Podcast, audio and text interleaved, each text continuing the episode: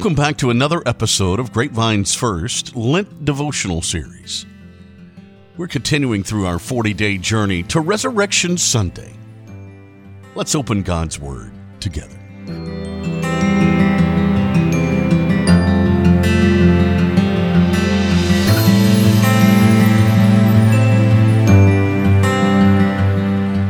March 2nd, John 12, 44 through 50. I have come into the world as light, so that whoever believes in me may not remain in darkness. That is John 12, 46. The last time we find the word light in the book of John is found in chapter 12, verse 46 here.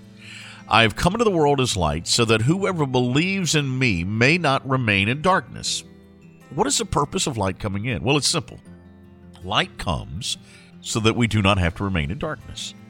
The original Greek word that Jesus uses in this verse is meno, to remain. This word is all about location. You see, in John 1.38, the word is used in the in there when some disciples ask Jesus, Where do you live? Meno. So what is the point? Jesus doesn't want you living in the dark but in the light. God's plan for you is to change your address from a broken, sinful world to a home in His kingdom. Uh, uh, imagine the last time you stayed over with a family member or a close friend. You had to pack up all your stuff, leave the comforts of your home, sleep on a different bed or even an air mattress. You remember those days. Why do we do this? We do it because the relationship is worth it, right?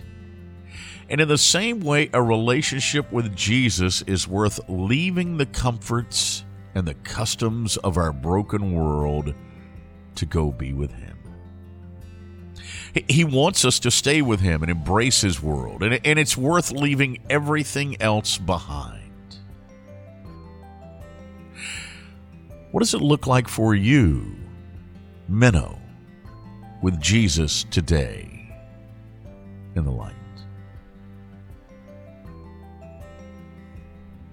Gracious Father, we are humbled today by the fact that you desire to be with us. We, we are humbled that you sent your Son to our world to invite us to be a part of your kingdom. While we don't understand why you love us so much, we can rejoice in the fact that that you do. May we learn to take residence in your presence leaving behind our old habits and patterns and sinful roots. May we rely on your Spirit to lead us deeper into the light, so that we do not gratify the desires of the flesh. And as we spend time contemplating the work of your Son at Calvary, may we be changed into the people that you desire us to be.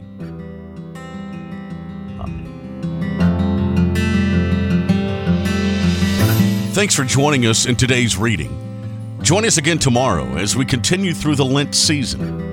For questions about today's message, call us here at Grapevine's First Baptist Church or send us an email at info at grapevinesfirst.org. We'll see you tomorrow.